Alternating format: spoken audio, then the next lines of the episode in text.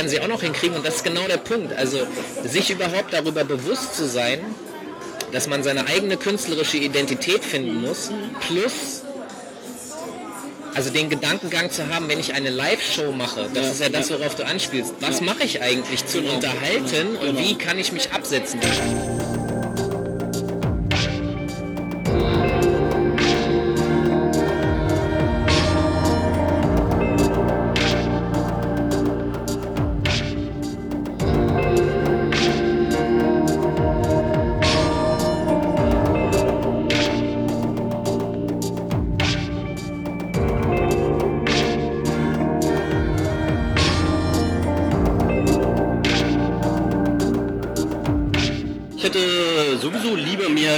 Fäuste als gestreckte Mit äh, Zeigefinger. So, das ähm, mal so eine gesunde Empörung, das würde ich sehr, sehr begrüßen.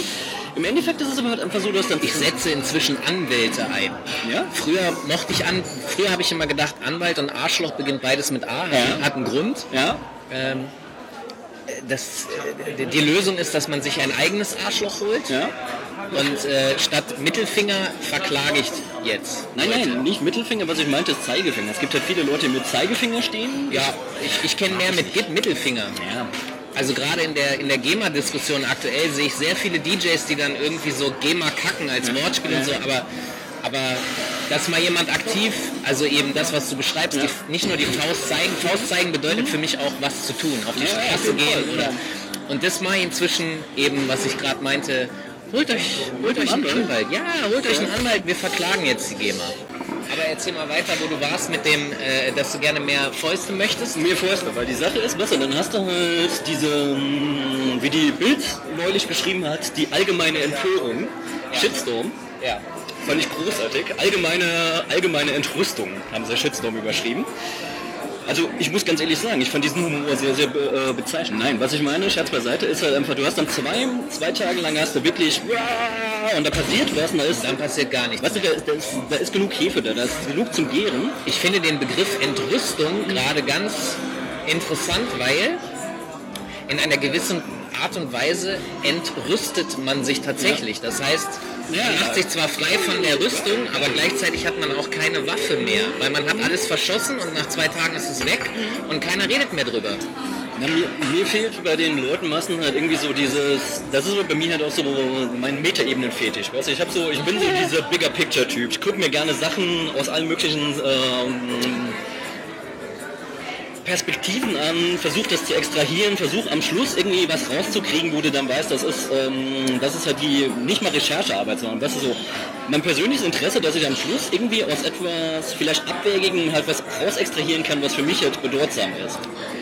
Das Und mir ist genau das, was ich meine mit diesem Forschen. Du, Ja, genau. du hast nie aufgehört zu forschen Genau. und ganz viele andere Menschen hören irgendwann, weil sie im Job, in, in, Ja. äh, in, in Kindern und Familie stecken, hören sie auf zu forschen. Ich das würd- kannst du echt auf alles beziehen. Auf Musik, Literatur, Ja. die hören auf. Ich würde es aber bei mir nicht mal ähm, forschen, ist halt irgendwie so etwas, was eine gewisse ähm, so ein gewisses Wollen voraussetzt. Bei mir ist es eher so was Spielerisches. Also ist, ich kann gar nicht anders. Wenn es irgendwie ein Thema gibt, das mir zufliegt, dann ist es halt einfach so, ich muss das bearbeiten. So ein, es ist eine Dynamik die, die, die muss halt einfach raus. Ich mache das, bis es fertig ist. Äh, und da ist halt auch die Sache bei Forschen, würde das ja bedeuten, du hast irgendwie eine gewisse ähm, Agenda, die du verfolgst. Du willst irgendwie ein Ergebnis haben oder bei mir ist es halt einfach so, das sind Nenn es Suche. Ich glaube, dass du immer, also deswegen bist du wahrscheinlich auch Journalist geworden, weil das ja, äh, Ich bin ja gar kein Journalist, ich bin ja Blogger. okay, so wie du kein Radio machst. Genau. Ja, also du bist auf jeden Fall ein interessierter Mensch und äh, an vielen Themen und du jetzt bin ich schon wieder beim Erforschen. Du suchst halt nach diesen verschiedenen Blickwinkeln und was viele Menschen zum Beispiel bei mir nicht verstehen und das wirst du dann auch erlebt haben, ist, dass ich auch total absurde Blickwinkel einnehmen kann, auch aus ihnen heraus argumentieren kann. Auch die können auch total menschenverachtend oder pervers oder primitiv sein. Ich kann das aber deshalb, weil mich auch diese, deswegen zum Beispiel, da schließen wir den Kreis, warum ich Aaron Fuchs von Tough City interviewt habe, weil ich halt diese Sichtweise auch äh, äh, verstehen will. Also ich will es, ob ich es kann, ist was anderes, aber ich will es.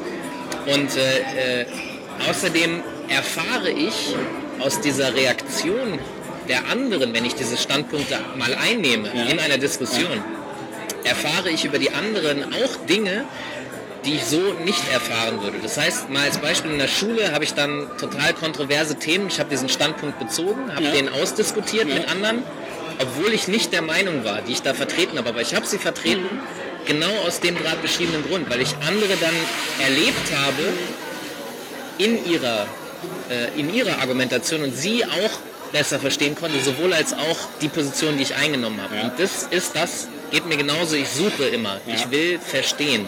Genau. Wenn ich nicht verstehe, bin ich nämlich wie blind. Genau, das ist mein ein schönes- Problem. das ist Ich will sehen. Auf jeden Fall. Ja. Ja, es ist halt einfach auch das klassische Ding. Wenn ich mir angucke, mit was für Leuten diskutiere ich gerne. Ich diskutiere schon gerne mit Leuten, die, wo man ähnliches, äh, ähnliches Menschenbild äh, pflegt und irgendwie gewisse Dinge teilt und so weiter. Ja, dann musst du dich halt nicht über Ethik und den ganzen Schnickschnack unterhalten. Dann kann es mitunter ganz spannend sein. Dann kannst du auch mal einen düsteren Punch raushauen und die Person weiß halt, das war jetzt nicht Nazi-Sprech, sondern es war halt einfach mal gerade äh, eine böse Zuspitzung. Auf der anderen Seite muss ich ganz ehrlich sagen, mehr Befriedigung bekomme ich, wenn ich mit Leuten, die überhaupt nicht meiner Meinung äh, sind, diskutiere. Und nicht, in der, äh, und nicht in der Art und Weise, ihn zu überzeugen, sondern mir geht es dann meistens eher darum zu gucken, wie valide sind eigentlich meine Argumente.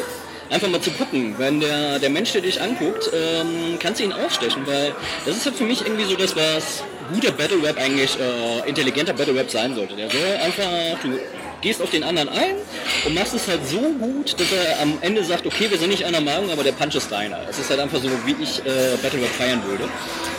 Das du auf Diskussionen halt auch ummünzen. Also sowieso, dass du dieses ganze Hip-Hop-Ding ähm, ganz, ganz oft äh, irgendwie ähm, als Parameter benutzen kannst. Ich glaube, es war auch der Steiger, der irgendwann mal über politische Parteien als Gangs geschrieben hat oder so. Und das fand ich halt auch ziemlich geil. Steiger sowieso, wenn du anguckst, was der Typ, der irgendwie so ein Keller, Kellerlabel macht und jetzt für die FAZ schreibt. Ich finde, das ist halt schon mal sehr, sehr geil. Das ist halt eigentlich, ähm, wo ich mich an manchen Stellen frage, so, dieser Respekt. Lange Zeit war es ja sowieso der DJ war der Größte, dann war der MC der Größte. Respekt für den DJs und für die Maler die Breaker war halt weg, da war nur noch der DJ da, äh, der MC da. Lange Zeit dachte ich mir halt einfach so, was ist eigentlich mit diesen Leuten, die es feiern? Nicht nur die Journalisten, die Journalisten sind ja eigentlich nur die, die Torwärter, weißt du, die sind halt, die bündeln halt das, was halt irgendwelche Leute sagen. Ähm, an manchen Stellen frage ich mich halt, wo ist dieses alte Jam-Ding hin, dass die Leute auf der Bühne sagen und sagen, äh, stehen und sagen, feier dich mal selber. Ein, Ja, ein MC ohne sein Publikum ist stumm, da sind wir schon wieder bei René. Ja, ja, aber, aber das Problem mit den Jams ist halt, dass äh, es ist halt so gewachsen, dass Ja. es halt natürlich eine kommerzielle Kultur ist. Ja klar, das ist ja Und- auch gar nicht schlimm. Nee, nee, nur dass die Jams sind halt da, wo kein Geld ist. In einem übertragenen Sinne. Oder anders gesagt, es gibt mehr Geld für den MC, deswegen gibt es ja auch keine MC-DJ-Kombos, die Ja. Plattenverträge haben. Ja. Es geht halt immer um Gewinnmaximierung, auch da. Ja. Und äh, äh, warum sollte ein Rapper mit fünf anderen Rappern auf eine Jam fahren, wenn er eine Tour fährt und das Zehnfache an Kohle wahrscheinlich hat? Das, da ist deine Jam. Ja, aber ich merke halt immer, sagen wir mal so, ich, ich glaube immer noch zu behaupten zu können, dass ich merke, ob jemand Jam erfahren ist beim Rappen oder eben nicht. Gibt halt MCs, die, die haben ganz geile Texte, wo du merkst, sie sind entweder von ihnen oder sie sind von jemand anderem geschrieben. Das ist mir in erster Linie auch mal egal. Wenn jemand einen Text von jemand anderem hat, kann den geil umsetzen, ist mir das völlig egal. Ähm, bei den Leuten, du merkst das halt bei diesen ganzen Leuten aus ähm, hier Beats aus der Bude und so weiter. Rasputin beispielsweise, fand ich jemand, der immer sehr, sehr clever war und äh, auch seine Cleverness niemals äh, unter Wert verkauft hat. Das war halt einfach, er hat es eigentlich zu, seinem, ähm, zu seiner Stärke im Battle gemacht, weil die meisten Leute äh, waren halt einfach nur so auf Akro gebürstet und er hat halt einfach sein Hirn entgegengesetzt. Das fand ich halt immer geil und das fehlt mir halt so ein bisschen, diese, ähm, diese, was weißt du, so originäre Charaktere. Es gibt heute, heute so Leute, die haben einen geilen Flow, die haben relativ coole Texte, aber so der MC als, als, als eigentliches Individuum ist relativ platt. Ja, Das ist weiß, halt vielleicht das, was ich mit Jam meine. Und das hat jetzt auch nichts mit Haftenbleiben zu tun, sondern das hat eigentlich eher was damit zu tun, dass ich diese, ähm, diese, diese Inszenierung, ähm, wo es eine Überlappung gab zwischen Inszenierung und Selbstbehauptung, das fehlt mir heute so ein bisschen. Ich glaube aber, das hängt auch ein bisschen damit zusammen, dass einfach das ist ja auch ein Teil des Kreativsektors. Und wenn ich mir ganz viel anschaue, was, was Rapper heutzutage machen, dann merke ich, dass ihnen äh, die Kreativität, die sie haben, reicht nicht aus, um das zu stemmen. Und was sie dann machen, ist ein bisschen logisch, sie greifen auf die Kreativität oder auf die bereits vorhandenen Muster zurück. Das heißt, sie imitieren halt irgendeinen Rapper. Und ich meine, wie viel, wie viel Sachen kriege ich zugeschickt, wo, wo ich denke, ja okay, sorry, aber das habe ich von KIZ in besser. Tschüss. Ja. Und manchmal ist es auch so, dass ich den Leuten das sage. Ich hatte letztens eine Band aus Stuttgart, die haben mir Sachen gegeben und dann habe ich mir das angehört und dann habe ich gemerkt, okay, die sind definitiv Fans von KIZ, die sind Fans von Savage und die sind auch Fans von den Orsons. Und dann habe ich denen das geschrieben und meinte so, ey, äh, pass mal auf, das ist mein Problem mit eurer Mucke so äh, und mit euren Texten.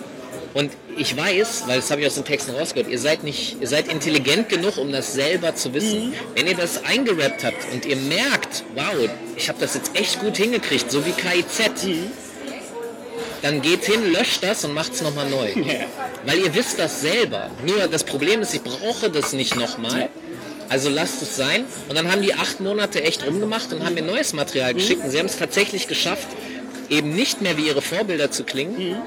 Jetzt, jetzt sind noch ein paar andere kleinere Defizite da, aber das werden sie auch noch hinkriegen. Und das ist genau der Punkt. Also sich überhaupt darüber bewusst zu sein, dass man seine eigene künstlerische Identität finden muss, plus also den Gedankengang zu haben, wenn ich eine Live-Show mache, das ist ja das, worauf du anspielst. Was mache ich eigentlich zu unterhalten und wie kann ich mich absetzen? Zu viele Leute geben sich damit zufrieden, das wieder zu keuen, was sie selber erlebt haben und gesehen haben. Deswegen hast du schon recht, dieser Jam-Charakter war eine Schule, wo man gelernt hat, wie kann ich mich live, also was muss ich live eigentlich zur Unterhaltung des Publikums machen?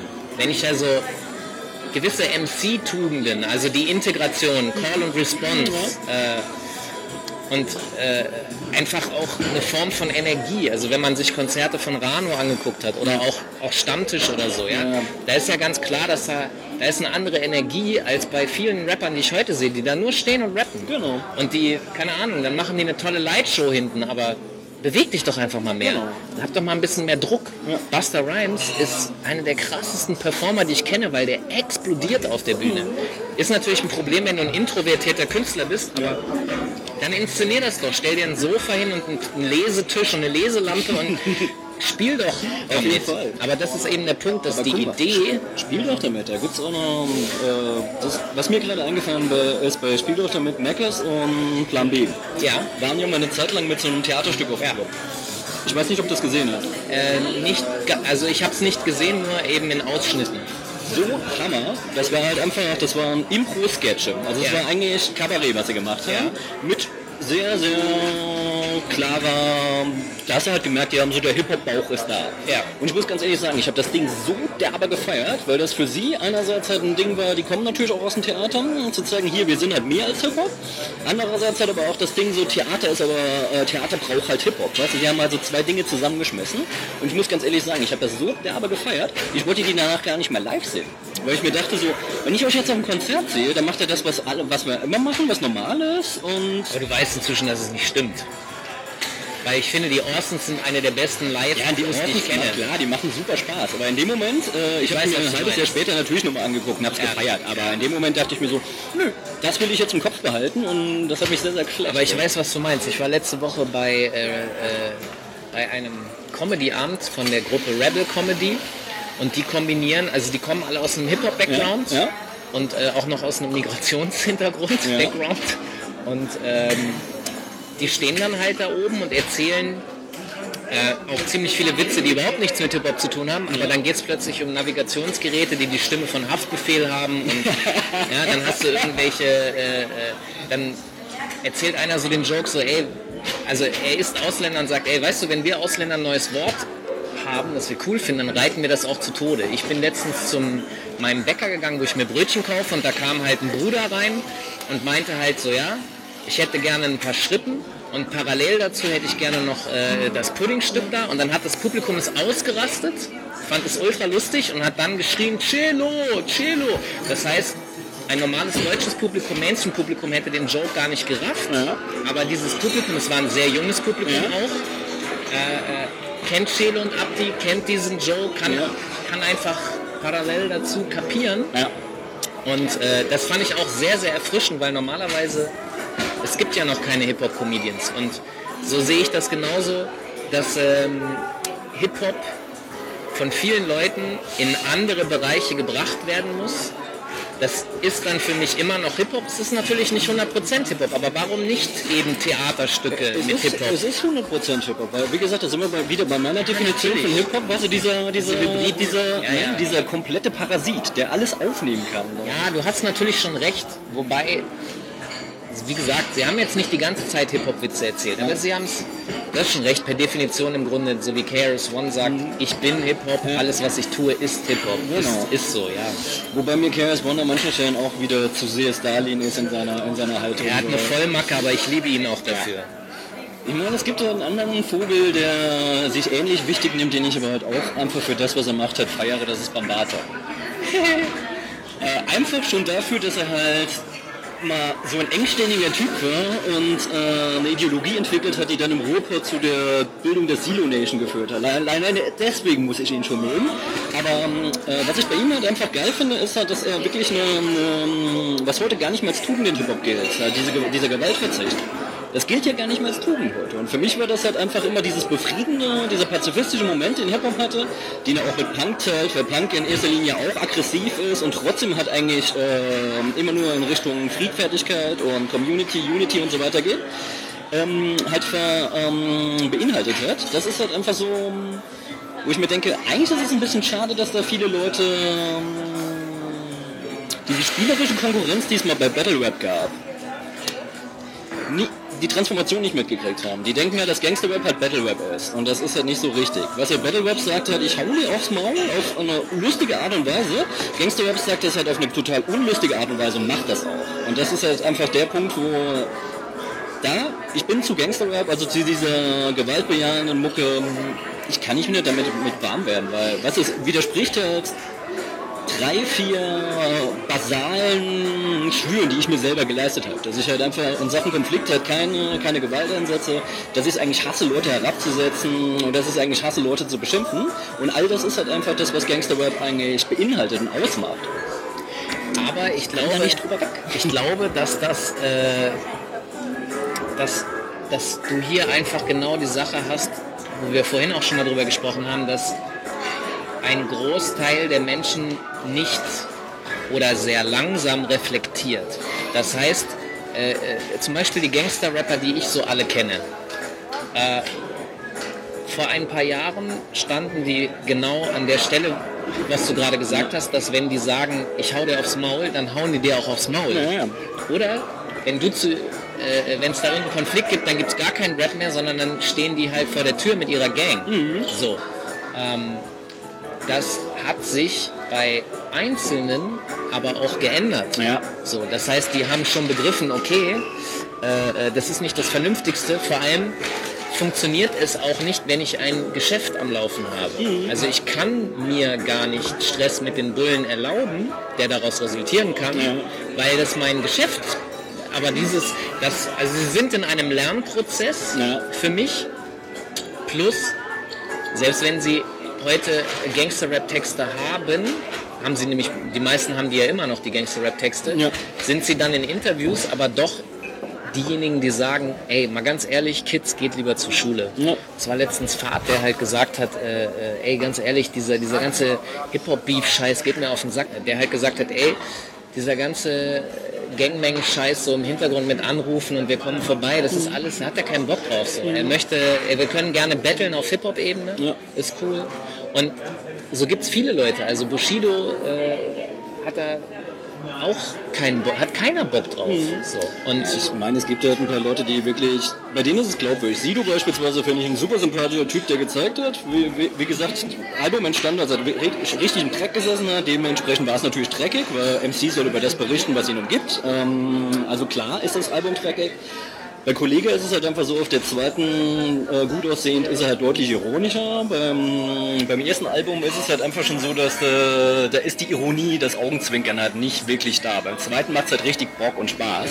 Aber du hast ja halt auch Menschen, die sich im Hip-Hop selbst darstellen. Mhm. Also so jemand wie Sido, der ist halt auch brutalst ehrlich. Ja. Der sagt dir einfach auch, wenn, wenn du ihn gerade nervst, ey, du nervst mich gerade. also, soll ja auch so sein.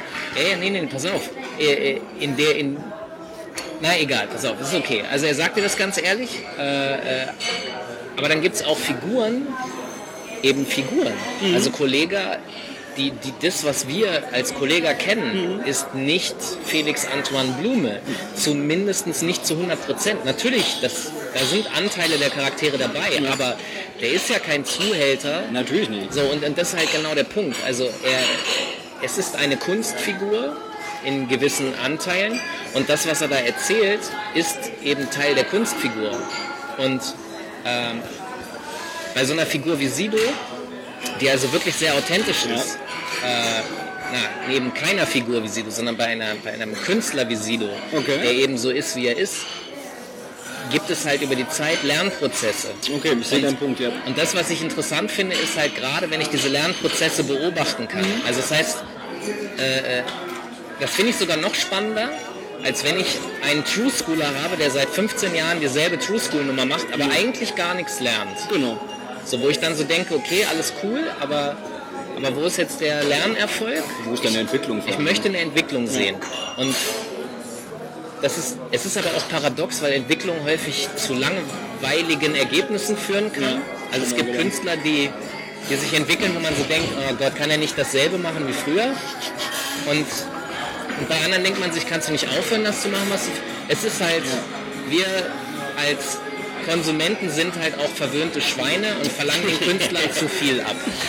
Ja, nee, ich glaube, den Punkt, den ihr eben aufgemacht hast, zu trennen zwischen Künstler und Figur, äh, was mich bei der Kollega schon meinte, ist, Kollege, es gibt eine andere Figur, die ich ähnlich, ähnlich spannend finde, ein Alligator beispielsweise, der durchaus krasse Texte hat, gut auf den, auf den Kacke haut, der das aber diese Inszenierung sehr, sehr stark rausgearbeitet hat. Kollege konnte auf eine abgefahrene Art und Weise in diesem Zuhälter-Tape-Style genau das sein, was Alligator halt auch ist, beziehungsweise auf dem, auf dem Zweier ist es das auch geworden, weil er da sagt, hier, das ist meine Handpuppe. Auf der 1 war es auf, dem- auf der 1 war es halt gar nicht so. Da war es halt einfach hier, ich bin. Und das hat mich halt total genervt, weil ähm, weißt du, vielleicht hattest du, hast du mal bedacht, ob du an der Stelle noch gar nicht die Möglichkeit hattest, zu erkennen, dass es Satire oder satirisch oder ironisch oder was auch immer gemeint ist, weil du hattest ja noch gar keine weitergehenden Informationen. Dein Bild über Kollega wächst natürlich auch, Ja, gut, das auch nicht nur mit recht. den Stimmt, Folgealben, sondern du guckst ja auch Interviews. Ja. Du denkst halt, du liest vielleicht auch ein Interview, wo du denkst, dieser dumme Wichser, Mhm. dann liest du dir das durch und kriegst plötzlich neue Informationen. Also ich habe jetzt zum Beispiel dieses Interview mit Haftbefehl gemacht, Mhm.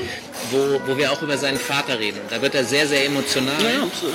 Und ich habe ganz viele Leute, die mich daraufhin angequatscht haben und gemeint haben, Alter, krass, ich, also ich hätte das ja nie erwartet von dem. ja. Wo ich dann für so einen Moment denke, ja, aber ganz ehrlich, was habt ihr gedacht? Der ist doch auch nur ein Mensch. Klar. So, und jeder von uns, aber die Leute nehmen immer nur das, was sie als Information vorne kriegen, ohne zu erwarten, dass dahinter mehr sein könnte. Und erst wenn sich das sozusagen also sichtbarer wird durch Ja. mehr Ja. äh, äh, Informationen. Deswegen könnte es sein, dass du einen einfacheren Zugang zum zweiten als zum ersten Album hattest. Mhm. Hast du dich jemals wieder mit dem ersten auseinandergesetzt, mit der neuen Sicht? Ich habe es danach nochmal gehört. Und? Finde das zweite trotzdem immer noch besser.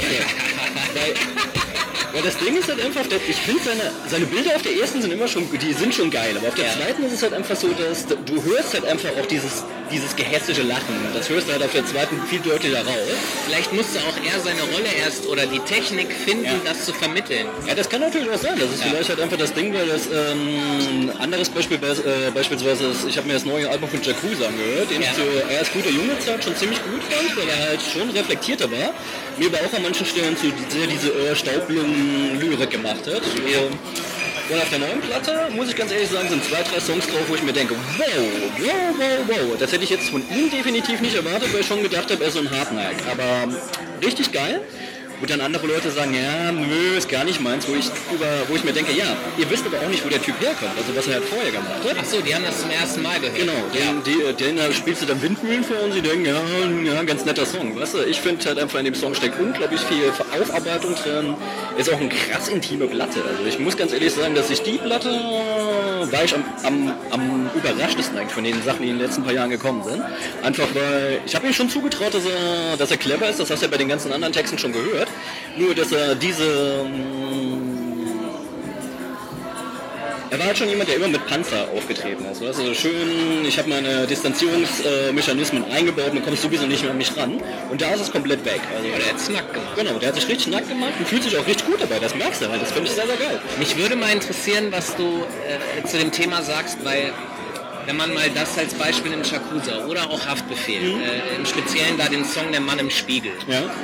Der Mann im Spiegel als Video hat äh, ganz wenig Klicks im Gegensatz zu den anderen Videos, die er gemacht, wo er eben seine Blog, seine Gangsterseite zeigt. Ja. Ähm, und natürlich fragt man sich, warum. Und dann kommt man natürlich irgendwann zu dem Grund, ja gut, der, äh, seine Fans sind hauptsächlich wahrscheinlich jung ja. und können damit mit Mann im Spiegel, mit dem Inhalt gar nichts anfangen. Das ist ich würde sagen, so, sie können noch nichts damit anfangen. So, und das ist das, was ich von dir wissen wollte. Ähm, glaubst du, dass äh, sozusagen Künstler, die sich nackt machen und ihr Innerstes, ihr Intimstes zeigen, eher ein älteres Publikum, ein etwas erwachseneres Publikum anspricht, während die Künstler, die auf die Kacke hauen und Ansagen machen und Schimpfwörter benutzen, eher ein junges Publikum ansprechen? Würde ich klar mit Ja beantworten. Das hat zwei Hintergründe. Zum einen musst du zuerst mal ein gewisses Alter haben, um selbst deine eigene Verletzlichkeit zuzulassen. Das machst du als Kind oder als Jugendlicher, als Kind vielleicht noch eher als als Jugendlicher. Da gibt es so die, die, die Zeit zwischen Kind und Erwachsenen. Das ist eigentlich die, wo du dich wahrscheinlich am meisten selbst belügst. Weil du es halt einfach nicht wahrhaben willst. Und zum anderen ja, du bist ja in der Entwicklung. Nein, nein ich finde, es ist richtig analysiert. Ich finde es nur witzig. Und ähm, zum anderen ist es so, ich glaube, diese Sachen, die ein bisschen, da steckt ja auch, äh, diese Mann im Spiegel ist ja halt auch eine Geschichte von Enttäuschung, Umgang mit der Enttäuschung. Und ich glaube, das musst du zuerst erlebt haben, dafür brauchst du auch ein gewisses Alter. Die meisten zumindest. Ich glaube, es gibt garantiert Leute, die mit 12, 13 schon genug Scheiß durch haben, für andere 40, 50 mehr, mehr werden müssen. Aber, aber die Mehrheit nicht. Genau. Und daher, mein Lieblingsbeispiel für so Crown Man Web ist halt Silo, Silo Queen. Das ist halt einfach ein Typ, den ich, ähm, ich könnte mich für in den Platten baden. Die sind einfach so krass, was der, was der halt alles erzählt. Ich meine, der hat einen Haufen Scheiße erlebt und dann halt, äh, du merkst es halt bei jeder einzelnen Zeile, du merkst halt, wie der Typ blutet und er blutet halt ins Mikro und nicht so, ah, guck, ich kann das auch und ich bin der traurige Poet, sondern halt einfach so, dass es seine Selbst, äh, sein, seine Selbstermächtigung wieder ist, dass er Kontrolle über sein Leben äh, nimmt und sagt, ich kann das nur, indem ich meine Wunden aufstelle. Und das ist halt einfach etwas, wo ich mir denke, so, das ist jemand leider ähm, komplett unterschätzt. Die meisten Leute, ah, ja, das ist doch der Typ, der bei, bei, den, äh, bei, bei ähm, Knarz Barkley singt, wo ich mir denke, so, ja, ja, der war doch bei Goody Mob. Ja, aber, weißt du, so als, als Figur, krasser, krasser Künstler, wäre vielleicht in der, in der Art und Weise umzugehen mit, einer, mit einem krassen Einschnitt im Leben mich momentan echt beeindruckt ist Sadistic mit seinem zweiten Album, so Moses for My Father.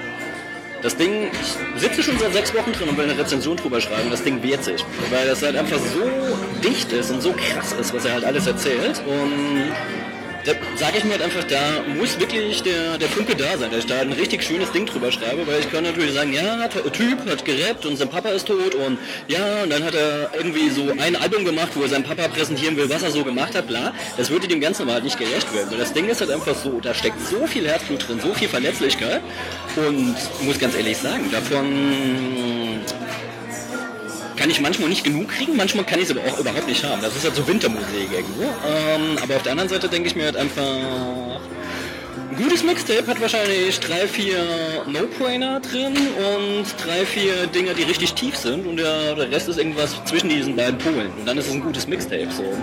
Aber, ach, keine Ahnung. Also ich glaube, als Mann im Spiegel mit 16, 17... Man braucht, glaube ich, schon eine gewisse Reife, um das... Äh ja, vielleicht schätzen zu können. Erst darum geht's ja. Ja, schätzen zu wissen. Vielleicht ist es auch an manchen Stellen so, dass es halt, weißt du, wenn die Jungs 16, 17 sind, da haben sie wahrscheinlich, äh, wenn es gut gelaufen ist, für sie noch nie ordentlich was aufs Maul gekriegt. Ich glaube, wenn, äh, wenn, nein, ich meine richtig, richtig was aufs Maul. Ich glaube halt einfach, ähm, wenn in Saarbrücken, wo ich herkomme, hatten wir eine ziemlich üble Nazi-Szene und eine ziemlich üble Hooligan-Szene. Und da sind natürlich super viele Leute gestiefelt worden. Und äh, ich immer, wenn sie dann krass geworden sind, ich so, ah, ist doch eigentlich scheiße, bis es mich dann erwischt hat. Wo ich mir dann auch dachte, so, ich konnte schön das Maul aufmachen, so dass man, das ist ja total scheiße, man soll da irgendwie friedlich bleiben. Wenn du das erste Mal richtig was aufs Maul kriegst, das verändert dich auf jeden Fall. Ja, hast du, äh, ist schwer, Pazifismus aufrechtzuerhalten und die andere Wange hinzuhalten. Äh, ich bin ja kein Christ. Ähm, Nö, aber das ist ja der Ursprung der westlichen Pazifismus-Gedanken. Mm, ja, es ist einer davon. Nur die Sache ist, halt, äh, das ist ja das, was äh, viele Leute missverstehen. Pazifismus bedeutet ja nicht, dass du dich schlagen lassen musst. Es ist halt einfach so, du übst keine aktive Gewalt aus. Du hast natürlich das Recht dafür auf äh, Selbstverteidigung. Das, äh, wenn Leute so demütig sind und sich schlagen lassen und den Gegner auslachen, es gibt garantiert ein paar Leute, die das, äh, das können, aber ich glaube, das ist eine Minderheit. Unter der Minderheit der Pazifisten. So. Sadomasochisten. Glaube ich auch nicht. Masochisten. Nein, ich glaube, es ist halt wirklich, ähm, Gandhi hat da ein schönes Wort geprägt. Er meinte, no one can hurt me without my permission. Das ist schon sehr, sehr klug. Das ist äh, eine Ansage und er hat recht. Das, nur ist es halt die Frage, wenn, äh, weißt du, Gandhi konnte das halt sagen äh, bei den Briten. Wie würde es das heute, wenn du in irgendeinem syrischen Folterknast sitzt und die, äh, die den Spaß mit dir anstellen, die es so mal Folterknästen gibt? Kannst du dann noch sagen, du verletzt mich nicht? So? Naja, schwer. Ja. Deswegen, ich glaube... Ähm, öffentliche Bühne wird es wahrscheinlich nicht gehen. Nee. Auf der anderen Seite bin ich trotzdem beeindruckt von, von Leuten, die halt wirklich im gewaltfreien Widerstand äh, Dinge versuchen zu verändern. Ähm, das ist auch etwas, was ich mir nicht nehmen lasse, weil ich bin halt, solange es vermeidbar ist, äh, kein Freund davon, gewalttätig zu werden. So. Man soll mir aber auch nicht dumm kommen. Also. Was die Sache ist halt einfach so. Ähm, aber ist das nicht eigentlich normal? Das ist komplett normal. Das, deswegen, wenn ich. Also anders, sollte es nicht normal sein. Ja. So. Ja, deswegen, ich finde es an manchen Stellen auch so lustig, wenn die Leute sagen, wie du bist Pazifist, lässt du dich schlagen, wo ich mir denke, ey, ich bin einfach nur jemand, der nicht gerne Gewalt erlebt. Das ist, äh, was, eigentlich müsste das normal sein. Demokratischer Konsens sein. So. Äh, dass man dann halt irgendwie so sich so ein, ähm, Ding draus macht. Keine Ahnung. Aber wie sind wir jetzt gerade da drauf gekommen? Äh, war es wieder mal Battle Rap? Ich weiß es nicht. Nein, es war glaube ich der Typ im Spiegel und so. Und äh, ja, Clone, eigene Erfahrungen. Clone Man Rap. Ich glaube halt einfach. Ich glaube, das Ding ist halt einfach, wenn du.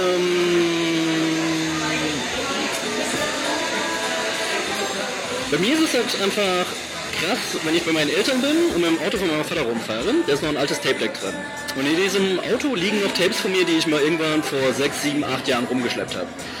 Da sind die beiden RAG-Alben dabei, die ich eigentlich jedes Mal, wenn ich unten bin, höre. Und natürlich war es, als ich in dem Winter unten war, in dem Gala gestorben ist, war das halt schon dreckig, die Platten zu hören. Weil RAG für mich halt schon eine, schon eine Band ist, die durch die Zusammensetzung halt einfach extrem geil war. Weil Pal, ähm, Pile, der halt einfach eher so das rohe, bisschen Holzschnittartige war, aber das Ganze geerdet hat, dann Galler, der halt irgendwie so den philosophischen Saatboden gelegt hat und dann Afro, der halt natürlich in jede offene Ritze halt irgendwie was reinballert. So, der perfekte, perfektes Trio. Und du weißt dann halt ganz genau, okay, du brauchst ja gar keine Hoffnung mehr machen. Es wird diese dritte Platte davon nicht geben. Es wird halt nicht die dritte Platte geben, wo die drei erwachsen geworden sind. Das wahrscheinlich dieses, dieses Ding sein wird, wo du wo du stundenlang halt einfach nur noch mit Kopfhörer da sitzen, wow, sagst, wird es ja nicht geben, das ist schade. Aber wie oft, also ich verfolge äh, Karrieren weiter ja. von, von, Künstlern, für die sich heute kein Mensch mehr interessiert. Ja. Also interessiert dich, was KRS One heute noch macht? Nein. Mich schon. Mhm, also sagen wir es mal so, ich habe es auch aus. Äh, ich habe von KRS One halt äh, zwei, drei Interviews gelesen, wo ich mir ganz ehrlich gesagt habe, Alter, die Politik, die du da an, an also das, das Weltbild, das du an den Tag legst, das ist keine Ahnung, weißt du, wenn du den Hip-Hop-Mujahideen machen willst, dann mach das. Aber weißt du, ich brauche ihn dafür nicht mehr. Ich meine, dafür liebe ich halt alte Sachen von ihm. Ist genauso wie mit Public Enemy. Bei Public Enemy weiß ich halt auch so Quiff und äh, Nation of Islam, Schnickschnack, wo ich mir denke, eigentlich so komplett diametral zu meinem ganzen Weltbild. Äh, trotzdem konnte ich es halt feiern. Das ist halt das Problem. Ähm, ich verfolge auch ähm, Karrieren von manchen Leuten. Bei manchen denke ich mir, ja, wäre besser gewesen, du hättest nichts mehr gemacht. Das ist genau der Punkt so. Wenn Roxanne Chanté einen neuen Track macht, so wie ich gestern Abend entdeckt habe, dann höre ich mir den an. Ja. Und zu meinem Bedauern muss ich dann häufig feststellen, dass das Spätwerk vieler Künstler, zumindest wenn ich es mir jetzt anhöre, ich kann gar nichts damit anfangen. Ganz schrecklich. Aber, also, nee, den Punkt erst noch zu Ende bringen. Also ganz schrecklich, wo ich so denke, lass es doch sein, äh, mach was anderes. Und da fragt man sich natürlich, warum, woran fehlt Also, wieso schaffen sie es nicht, Musik zu machen, die mich heute ergreift? Das, darauf habe ich noch keine 100%ige Antwort. Ich glaube, das ist eine Mischung aus Zeitgeist, äh, Stilistik, meinem eigenen Wachstum, das anscheinend an einer anderen Stelle ist als das Wachstum von ihm. Äh, also solche Parameter, aber zu 100% kann ich es noch nicht festsetzen. Was ich aber erschreckenderweise für mich festgestellt habe, ist, wenn ich das Spätwerk, also zum Beispiel nehmen wir mal die Fatback Band. Ja. Ja, die Fatback Band, äh, alles was sie in den 70ern gemacht hat, haben, kann ich weitestgehend feiern. Hatte aber eine magische Grenze für mich. Alles was ab 1980 war, war verbotene Musik und war scheiße. Und äh, jetzt so, ich habe ja vorhin erzählt, dass ich mich äh, dann nochmal mit der Musik der 80er auseinandergesetzt habe und im Rahmen dessen habe ich dann, ich glaube, ihr 1982er Album Ja. in die Finger gekriegt und habe gedacht, heilige Scheiße, wie geil ist das Ja. denn?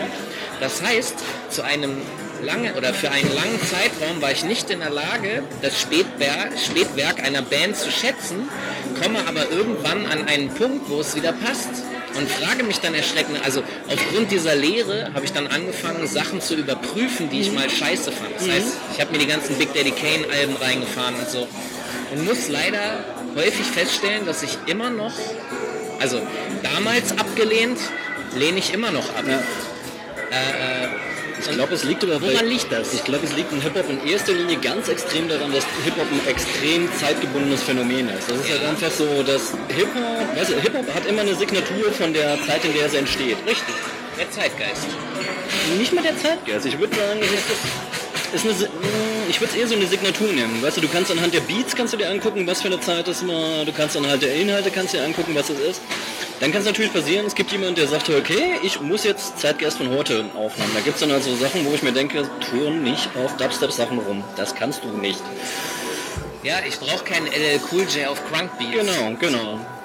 Das ist halt einfach das Problem. Das ist an manchen Stellen ist es halt einfach so, dass es, es wirkt halt wie ein Fremdkörper, was sie da halt machen. Äh, anstelle halt irgendwie zu sagen, okay, ich bin das und ich suche mir jetzt irgendwie vielleicht unbekannten Produzenten, der mir was auf den Leib schneidet, was das mit beinhaltet. Aber dann gibt es trotzdem Künstler, auch wieder als Beispiel zu LL Cool J, der angefangen hat auf Drum Machines zu rappen, ohne große Samples, Ja. dann den Sprung in die Samplezeit äh, mit Marley Marl, mit dem äh, Mama Said Knock You Out Album geschafft hat, dann die 90er äh, äh, auch sich wieder stilistisch adaptieren konnte, was den sowohl den Underground Sound betrifft, äh, äh, als auch den Mainstream Sound Ja.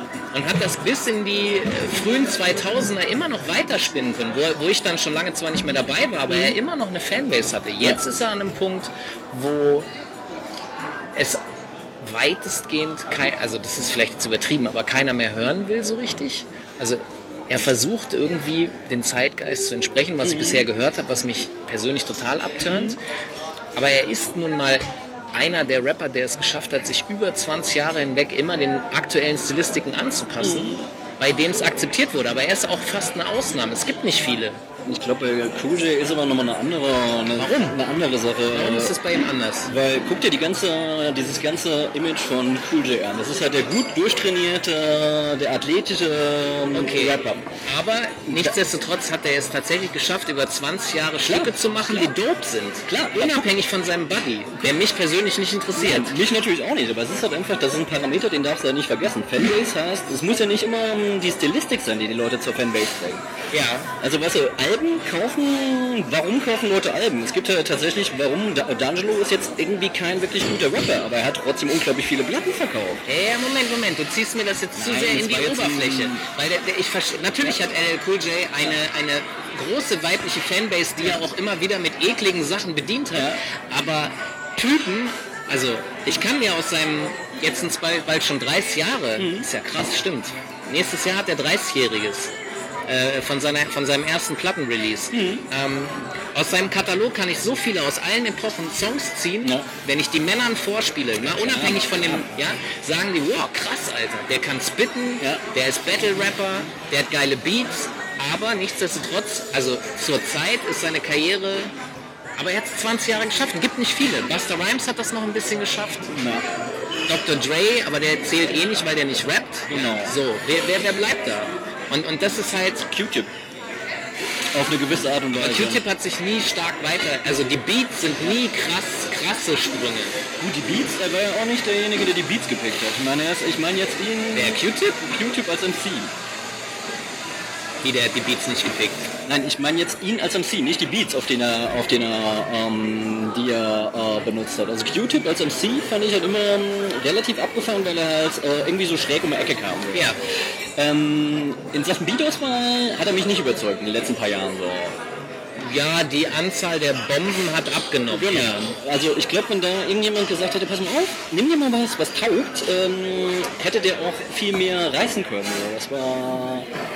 Okay, ich sehe, es ist schwer, wir finden, also es ist schwer zu analysieren, warum es so jemanden gibt wie LL, der es geschafft hat, 20, 25 Jahre, naja, 20 on top zu sein. Aber kommen wir mal, weil das hängt, glaube ich, zusammen, kommen wir zum nächsten Punkt, nämlich die Beat-Auswahl. Ja. Also eigentlich ist es ja etwas abwertend dem Rapper gegenüber, aber für mich persönlich, wenn ein guter MC auf einem schlechten Beat kann ich mir nicht anhören, einen schlechten MC auf einem guten Beat Voll klar. so, das heißt, der Beat und der Producer sind wichtiger ein erstmal, erstmal als der Rapper. Der Rapper muss auch performen, das muss auch passen, aber also wir gehen da von derselben Grundlage aus. Ja, du, könnt, du siehst dann natürlich bei manchen Sachen so, es kann dann natürlich zu so einem, zu so einem Tunnelblick-Ding führen wie äh, letzte Essoborg-Platte. Die ist ja komplett von ihm produziert. Ja. Ich meine, er ist ein unglaublich geiler MC, einer meiner liebsten. Und Ja. die Texte unglaublich geil. In Sachen Beats hätte ein bisschen mehr Vielfalt dem, dem Album nicht schlecht getan. Ja, Deswegen feiere ich die ganzen Remixe im Moment halt. Ja.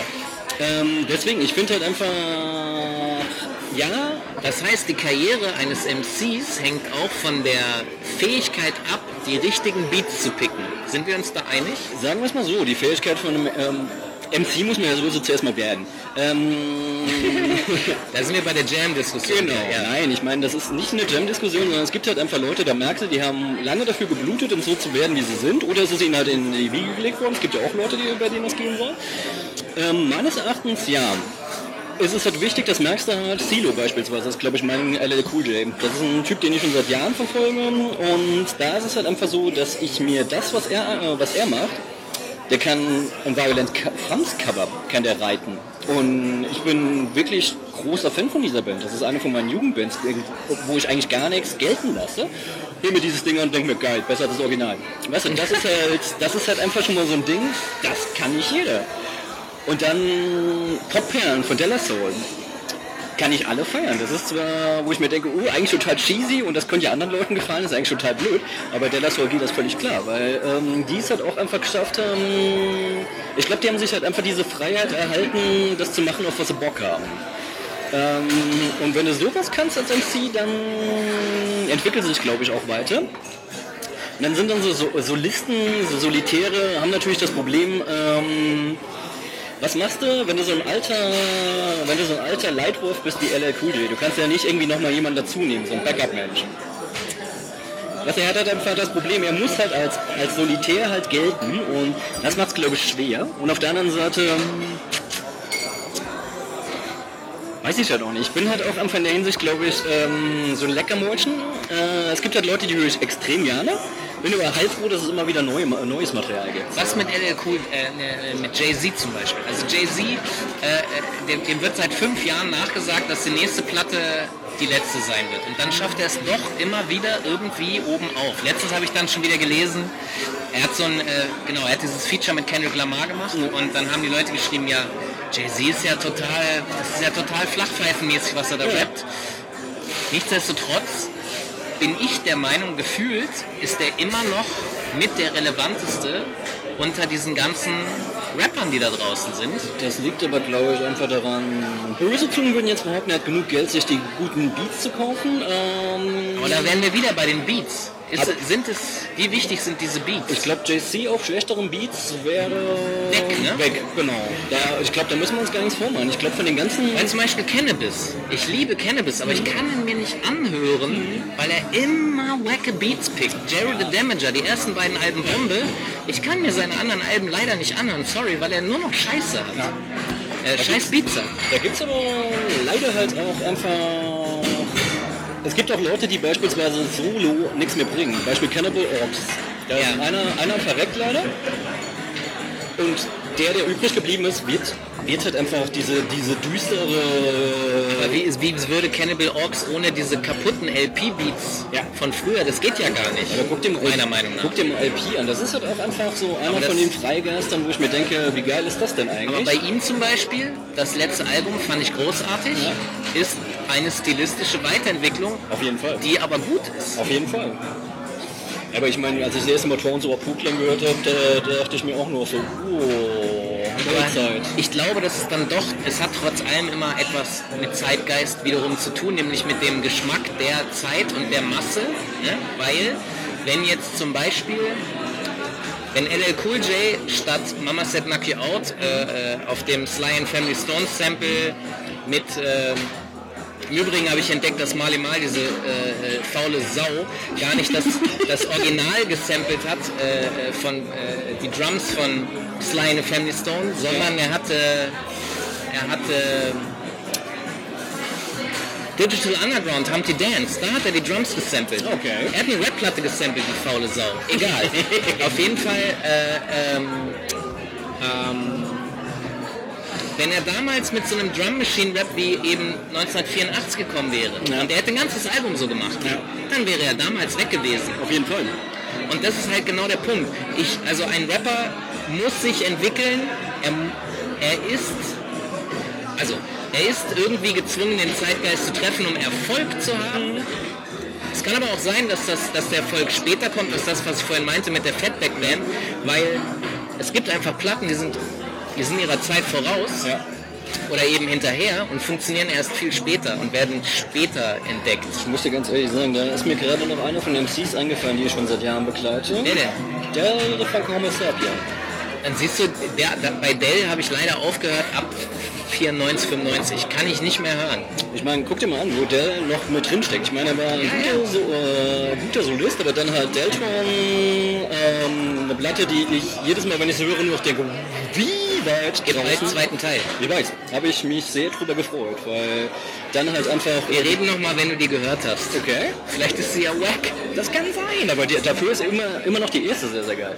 Das, was er mit Gorillas gemacht hat, fand ich auch sehr geil. Ja.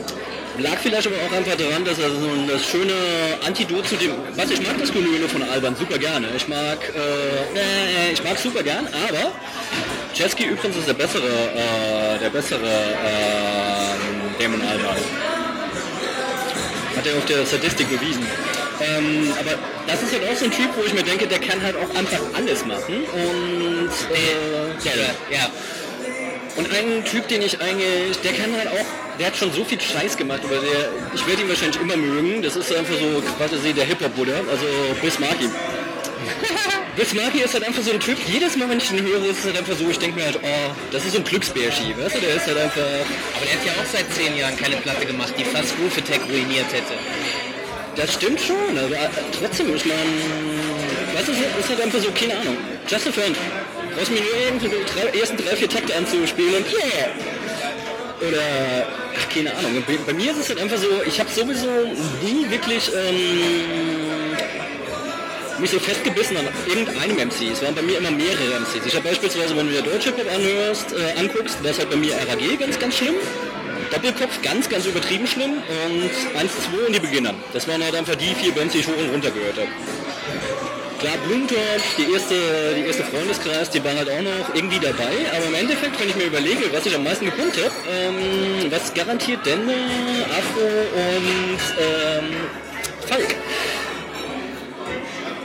Und das ist bis heute auch so geblieben. Also ich bin immer noch unglaublich traurig darüber, dass äh, Doppelkopf keine zweite Platte gemacht hat. Mein Namensvetter mag seinen Flow nicht.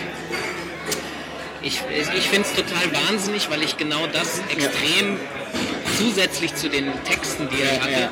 Gerade die Patterns, die er, gerade das fand ich großartig, aber er mag seinen Flow nicht. Außerdem hat er einen sehr guten Job in der Werbeagentur. Das ist egal.